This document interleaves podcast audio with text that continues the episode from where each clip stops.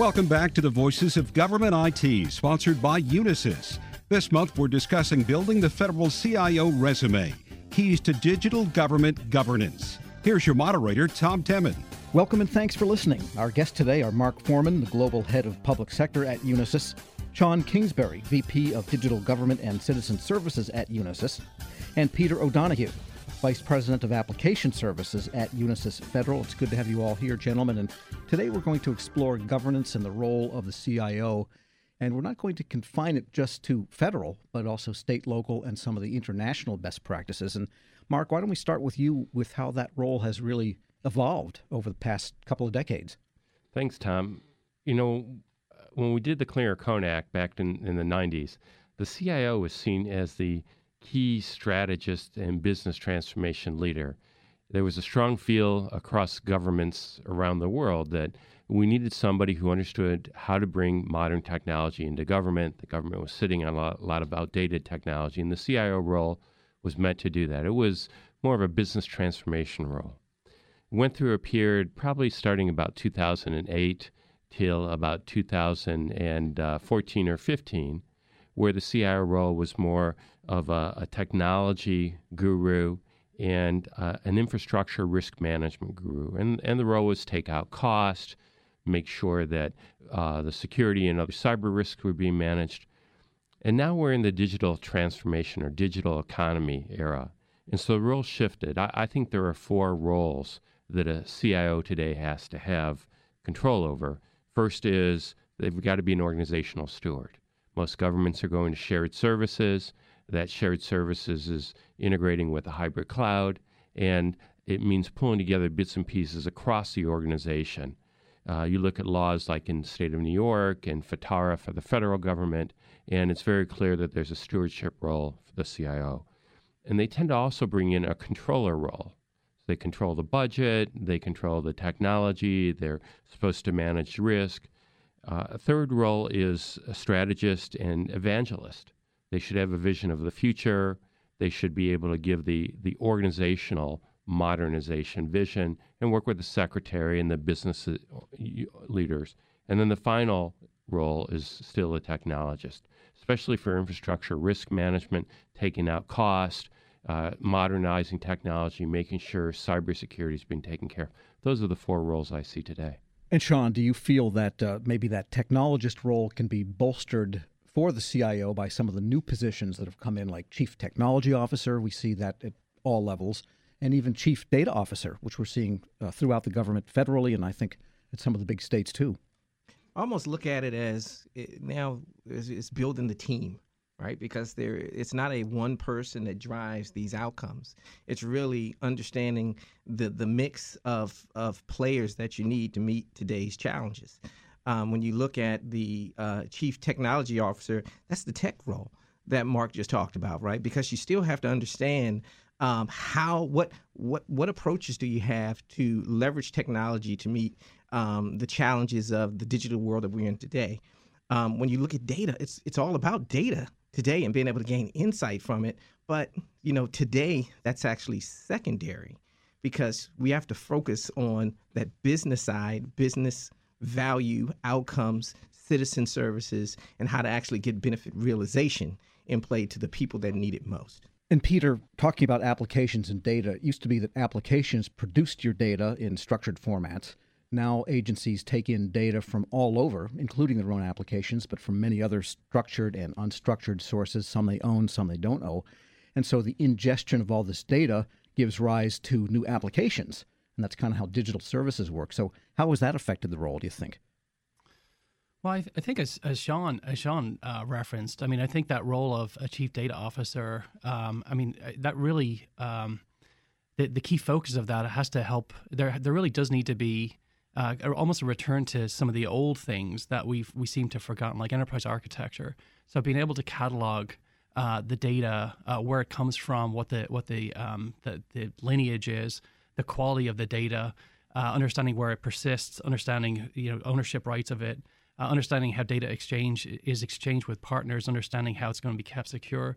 I think that's that's a really important role. Um, and actually, I think without that type of governance, it's really it's really possible, and there's a lot of likelihood that data is is you know, on, on the flip side, it's not going to be secured well.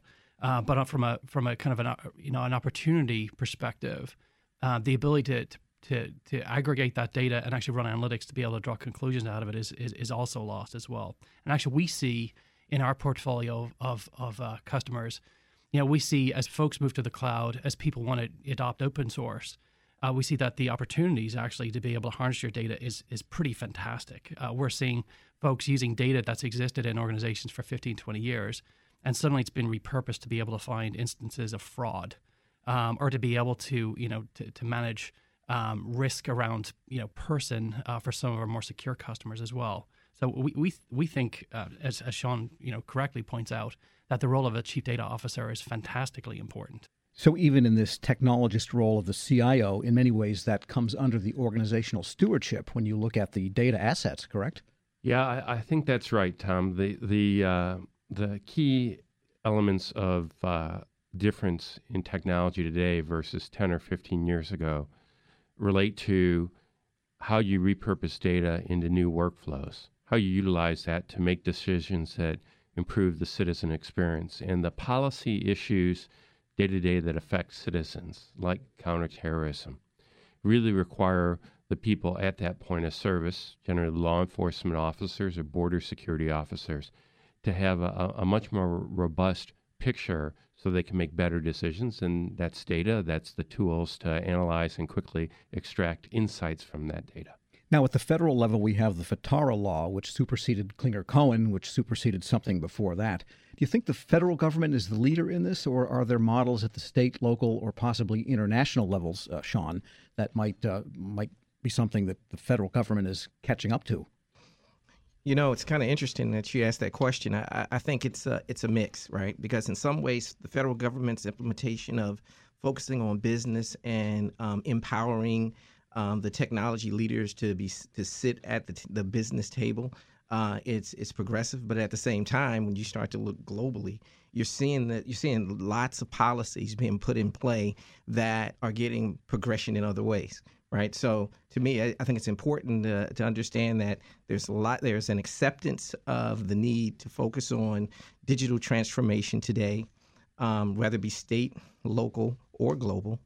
Um, and I think like I said, and it's a mix, right? But it's a, but something it's something interesting, and as you start to peel that onion, when you when you look at to really gain the the the the outcomes um, from leveraging the uh, really exploring and, and, and I'm going to say exploiting the digital era is being able to break down some of the boundaries, right? Because this is something that happens, whether it be um, local, right, Fed, state, local, or global, is you know from a governance perspective how do you now begin to get moved to the shared services environment and be able to share openly, not just within a department, agency, or between states or between um, uh, lines of business to explore it. So governance is key, but it's happening globally.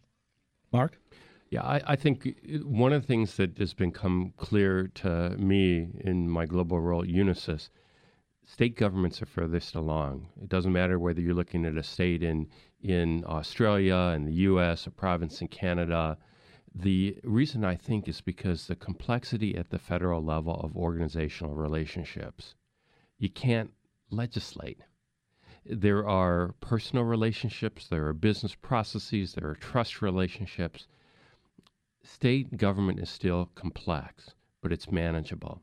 And a big part of the government uh, approach here that we're seeing succeed, and you see this widely, again, internationally at the state level, is the movement to policy clusters. And in these policy cu- clusters, you have basically the CIOs coming together and their applications being brought together, where you generally have similar or overlapping data sets. It makes collaboration easier, it makes integration easier. And some governments using four policy clusters, some six. And at that point, the relationships and the orchestration gets simplified. And Peter, how does that affect who owns and controls the data, how it's managed, and also the applications? Because these are very real assets that the program people, maybe even at the state level, think they they might own. The federal agency involved might think it owns it, but everybody's using it. Well, the implications. I mean, I think going back to the, the role of chief data officer and also the uh, the security roles. I mean, I I think uh, understanding uh, the the sources of the data and actually the the decision rights over top of the data is actually critical to what this chief data officer role is is actually taken on. Um, actually, I think. Um, you know, this has always been, um, you know, like my observations in terms of services oriented architecture, say 10, 15 years ago, one of the, the, the weakest kind of uh, links related to the implementation of, of SOA uh, across multiple departments here in the U.S. in the federal context is has is governance works really well within one organization, but when it comes to defining rights and decision rights over top of the the same application services or even the same data services across multiple organizations, I, I actually have personally actually had you know systems not perform particularly well just because the decision rights and actually the relationships between organizations uh, was was was a, was a, kind of almost a step too far. For so and actually I think to Mark's point um, you know, the, the there there really is um, a lot of complexity and almost a lot of different cultures actually amongst the different agencies within the U.S. that that really are kind of a headwind uh, for for effective governance, which actually is going to map into or is going to actually have a, a knock on effect related to data rights, data sharing, and actually application sharing. Because we saw this come into play in the recent flooding in Texas, where there are Internet of Things sensors, flood sensors that are state assets that generated data. You've got drone surveillance, which is another form of data. And you've got many federal and many state and even many local agencies all converging on the same thing, which was you know the flooding disaster recovery. So that seems to be a good test bed for how this is all working. Right. Uh, uh, I I think definitely that um, th- this is going to be a uh, massive recovery effort you know, most major disasters, it seems like the response effort lasts about a, a, week and then things stabilize. This is beyond that. Uh, the recovery effort then generally lasts for five to 10 years. And this is probably closer to 10 years. Uh, you know, I think about the special entities that were set up for Katrina, and, and of course, Shawn was involved when the recovery board became the entity overseeing Sandy. Um, it's going to need, I believe, that organizational setup. But you're right, the data that's available now, coming from multiple sources, should facilitate a lot of the critical path, which is forming the projects for recovery, prioritizing them, and figuring out how much to spend on them. It's going to be a multi billion dollar effort and a good opportunity to think about how you plan ahead of time for these types of contingencies where you know there's going to be interagency operations. In my mind, um, in my mind, the, the, the technology has moved so much that uh, today it's a it's a very it's a much it's a much simpler thing to be able to, to to have like virtual pockets of data. So actually, you can you can draw data from from multiple different sources. And actually, you know, we've taken a lot of you know really great technology from say Silicon Valley. Um, particularly around the use of integration technology to be able to to pull together like uh, you know longitudinal records so we actually can make better decisions. The trick, though, um, is the level of governance and control and process kind of interaction between different entities, both within the federal context and also between federal and state. And actually, that's that's what the blocker is right now. I would say. Our guests today are Peter O'Donoghue, Vice President of Application Services at Unisys Federal, Shawn Kingsberry, Vice President of Digital Government and Citizen Services at Unisys, and Mark Forman, the Global Head of Public Sector at Unisys. I'm your moderator, Tom Temin. This is Voices of Government IT, sponsored by Unisys. This month, we're discussing building the federal CIO resume, keys to digital government and governance, on Federal News Radio 1500 AM and federalnewsradio.com. Unisys is proud to be enhancing citizens' lives, supporting the federal government by providing a wide range of technology services, including cybersecurity capabilities in critical areas such as wargaming, microsegmentation, managed security, physical security, cloud, biometrics, analytics, and more. Unisys understands the world has changed and people's security concerns have changed. Learn more about Unisys' suite of security services and digital government transformation tools at unisys.com. Welcome back to the Voices of Government IT, sponsored by Unisys. Today we're discussing building the federal CIO resume, keys to digital government governance. The guests today are Mark Forman, Global Head of Public Sector at Unisys, Shawn Kingsberry, Vice President of Digital Government and Citizen Services at Unisys, and Peter O'Donoghue, Vice President of Application Services at Unisys Federal. And I'm your moderator, Tom Temin. And Sean, I want to get back to something that we discussed in the prior segment, and that is how, in the case of Sandy, There were a lot of lessons learned with respect to IT governance and how that was all set up. And of course, you were at the center of that. Review for us how that worked.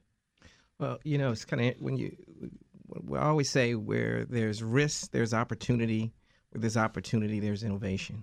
And when you look at um, what, you know, the, the Hurricane Sandy situation where um, we had um, we had grant money that was put in play to recover, right?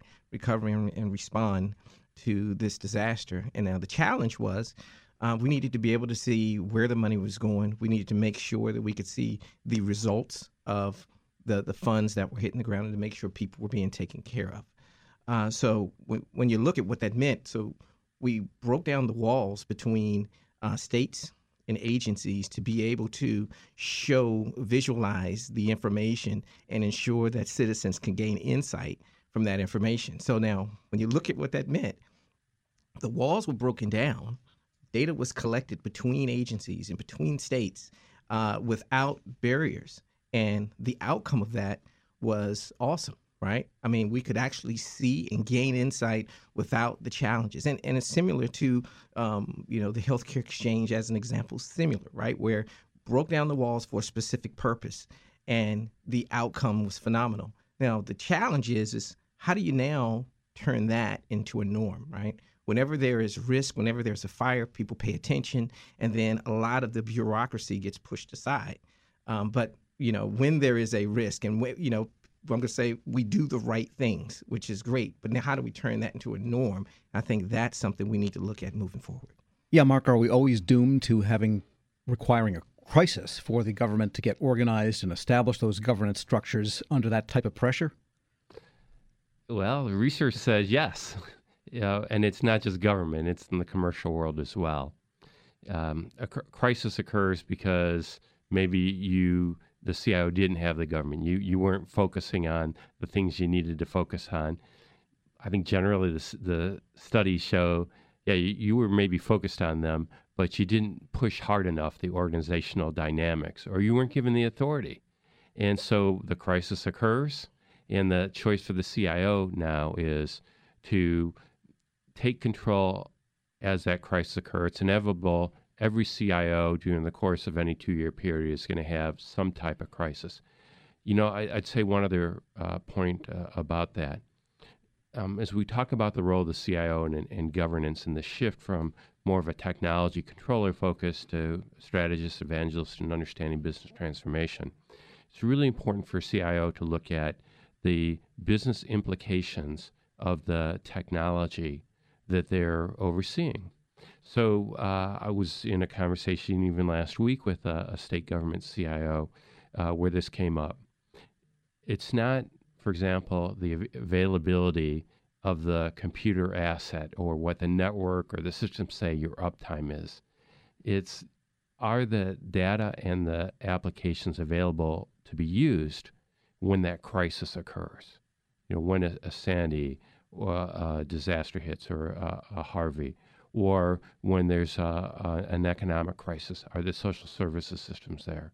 So the CIO has to be able to shift to these measures of success, and that's tightly coupled with are you a victim of the crisis, or can you use the crisis to improve your governance?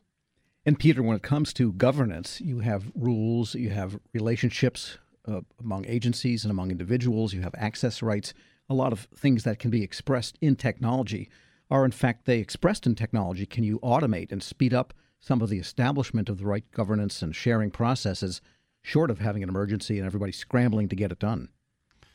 Well, I, I think uh, actually to, to Mark and John's point, um, I, I do think that um, you know, the, what is the uh, old adage, like never waste a good crisis? And actually, these crises actually do shine a, a bit of a klieg light on processes and and and how organizations actually work with each other.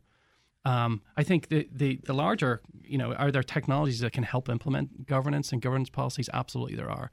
I find though that um, you know, kind of wiring up technologies without kind of recognizing that that we're not really in Kansas anymore is probably probably the bigger thing, right? I think we talked about the role of the CIO um, in the start of the first segment. Um, I mean, I, I, I, take a slightly different perspective, but I think it's complementary, which is I think the role of the CIO has always been around providing great and secure services that align with the mission. I think there have been times where that that role has been kind of um, neglected, and I think has kind of been a bit adrift. And I think FITARA actually, I think, has done a good job actually bringing that role um, back into the center, into, in, into you know under the under the spotlight, and actually requiring and, rec- and recognizing the importance of that role to collaborate effectively as an equal partner within different agencies.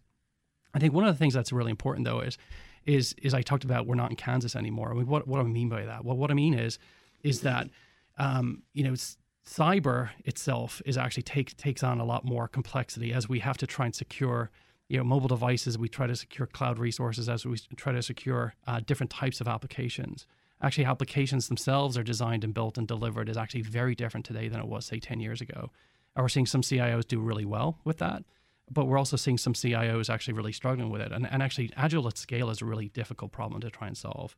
Um, how do i do it operations in a, in a hybrid context? So how do I kind of rethink, you know, that great data center, a set of data centers that have successfully implemented ITIL over top of? How do I kind of how do I become like a buyer and negotiate, say, services from Amazon and Salesforce and from Azure, and how I how do I stitch them together so I've got a common set of processes and I got a, a single pane of glass so I understand the operational context from you know is the system up and running, and also um, are we under attack from a cyber perspective? So I, I believe that that recognizing that the world has actually changed and actually the role of the CIO uh, needs to be the one that actually empowers the delivery of these services, whether or not it's application development, whether or not it's hybrid cloud. Um, that's actually, I think, that the key is is recognizing that there's been a huge shift in how IT is consumed and delivered. Um, and actually, we would recommend. I mean, I think just generally speaking, there are a lot of commercial best practices um, that have shown to, to, to, to add a lot of value. Actually, one one is around um, there's there's an evolution of ITIL called uh, SIAM, Service Integration and Management, that we're seeing some of commercial customers actually really latching onto. And actually, the key of that is is recognize that the CIO is no longer the master of, of their own destiny, which is I have two data centers and I know everything that's going on those data centers. It recognizes that that you have a portfolio of services that you need to manage. You need to have the same level of transparency, the same level level of governance, and same processes, so that if something goes bump in the night, I know about it and I can react to it, whether or not that's running in a in a hybrid cloud partner or it's running in my own data center. And it's only actually when you take when you have that type of view are you able to actually wire up the necessary technology components to be able to, to support those processes. So I think it's actually the big mind shift. And I think our general observation is is pull in those best practices from commercial and actually seed those as best practices across federal government, at least as accelerators, so folks can don't have to to reinvent the wheel all the time. Now, we've been talking about this in the context of disasters and emergencies, but what about just the day to day delivery of, say, social services where you've got a multi governmental issue happening where delivery of health care and so on is multiple levels of government? And maybe, you know, in agriculture, also in environmental protection, again, multiple interleaving levels of government. How can all of this apply when, when there's not an emergency? Mark? Well, we see the biggest improvement uh, in state government around uh, use of shared services and, and the governance, governance model evolving uh, is largely driven by taking out cost from operations and support so that you can modernize. And the, the focus on modernization or improvement in the business of the government. At the state government, it's usually focused on a couple of, of agencies the social services agencies and law enforcement agencies. And then they get to motor vehicles if you're lucky. Right. Um, and motor vehicles is important because the citizen facing, the identity aspect of it. And sure. so we do see a lot of improvement and modernization in, in motor vehicles. But from the mission standpoint, uh, law enforcement and, and, safety is very important. We saw that in our Unisys Security Index survey that most people uh, are uh, in most of the countries around the world feeling less secure. And social services in that, that safety net, there's just uh, um, in the U.S. the opioid issue is it turns out driving a lot of child welfare and foster care needs uh, to the crisis proportion in many states. Okay, so so what are the states doing? And this is global.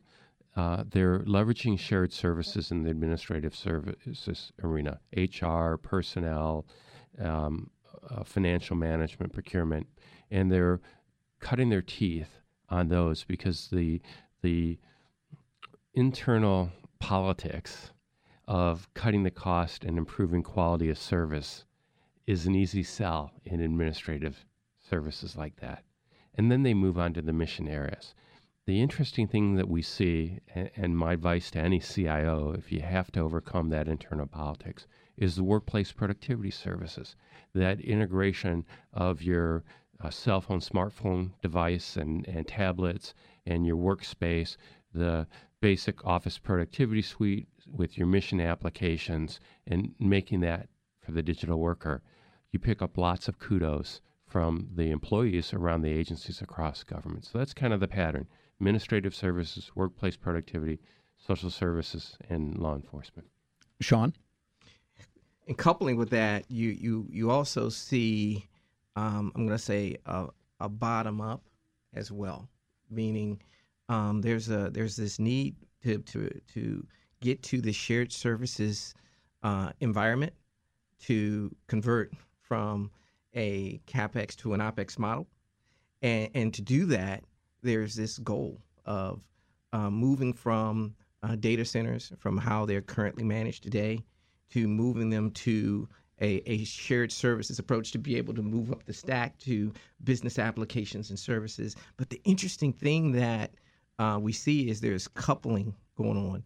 When to get to that point, there's a coupling of uh, physical infrastructure to virtual infrastructure to identity to security to understanding again aligning back to you can't make these types of progressions without understanding what is your strategy what is your objectives and what are the goals and where you're going to understand where these workflows should actually end up right? And now you have opportunities for quick wins right? Meaning where you can move um, um, workloads to let's say public cloud in a secure way um, private cloud where it makes sense as, as well as refactoring but what happens now, you begin to connect the dots across the, the team that we talked about before, right? There's this team now, chief data officer, uh, chief technology officer, CIO, and under and, and this business role uh, that Mark just talked about, to, that to ensure that one, you can actually deliver services the way they need to be delivered today,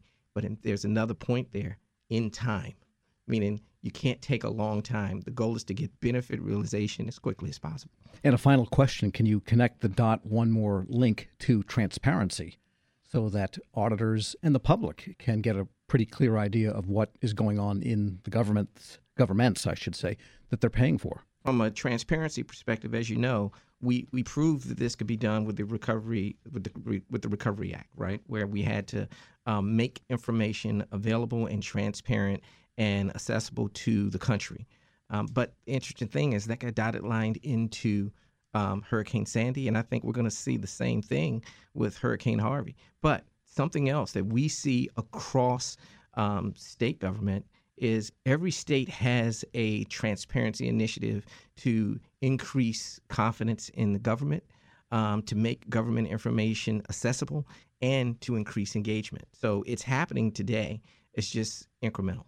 Great discussion. I think we're going to close on that note, and I want to thank today's guests. That was Shawn Kingsberry, Vice President of Digital Government and Citizen Services at Unisys. We also heard from Mark Forman, Global Head of Public Sector at Unisys, and Peter O'Donoghue, Vice President of Application Services at Unisys Federal. I'm Tom Temin, federalnewsradio.com and 1500 AM. Thank you for listening to the Voices of Government IT series, sponsored by Unisys on Federal News Radio 1500 AM and federalnewsradio.com. The entire discussion can be found on demand at federalnewsradio.com slash unisys.